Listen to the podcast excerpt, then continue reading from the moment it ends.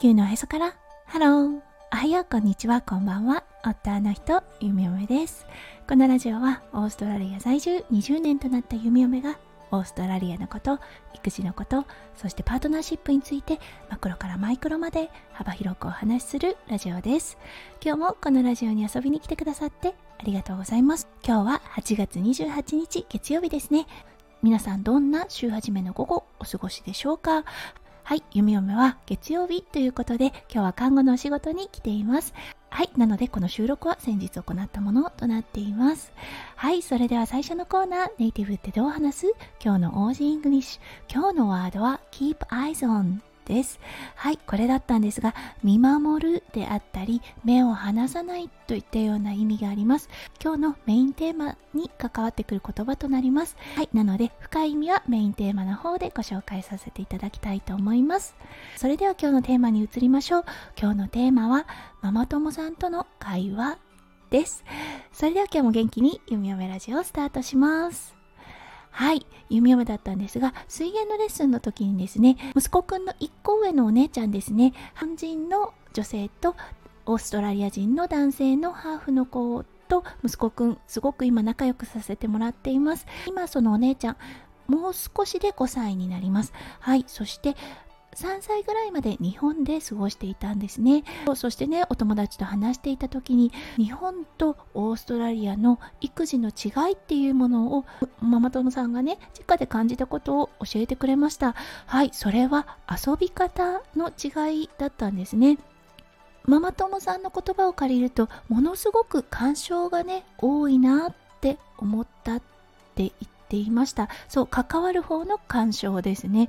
子供が遊んでいてそのそばにねいてはいあの結構こう口出ししてることが多かったなって思うって言っていたんですね。そう例えばね危ないよ気をつけようねであったりとかこれをしないでね危ないからっていうようなことがものすごく多かったなって思うって言っていたんですね。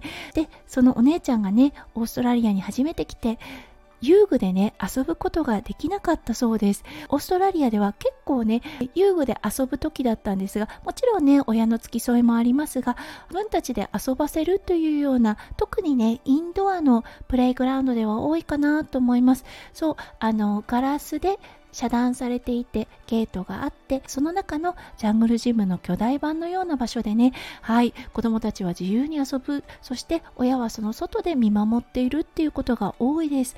そう。そして来訪したてですねオーストラリアに来たての頃そのお姉ちゃんは一人で遊ぶということができなかったって言っていたんですよね。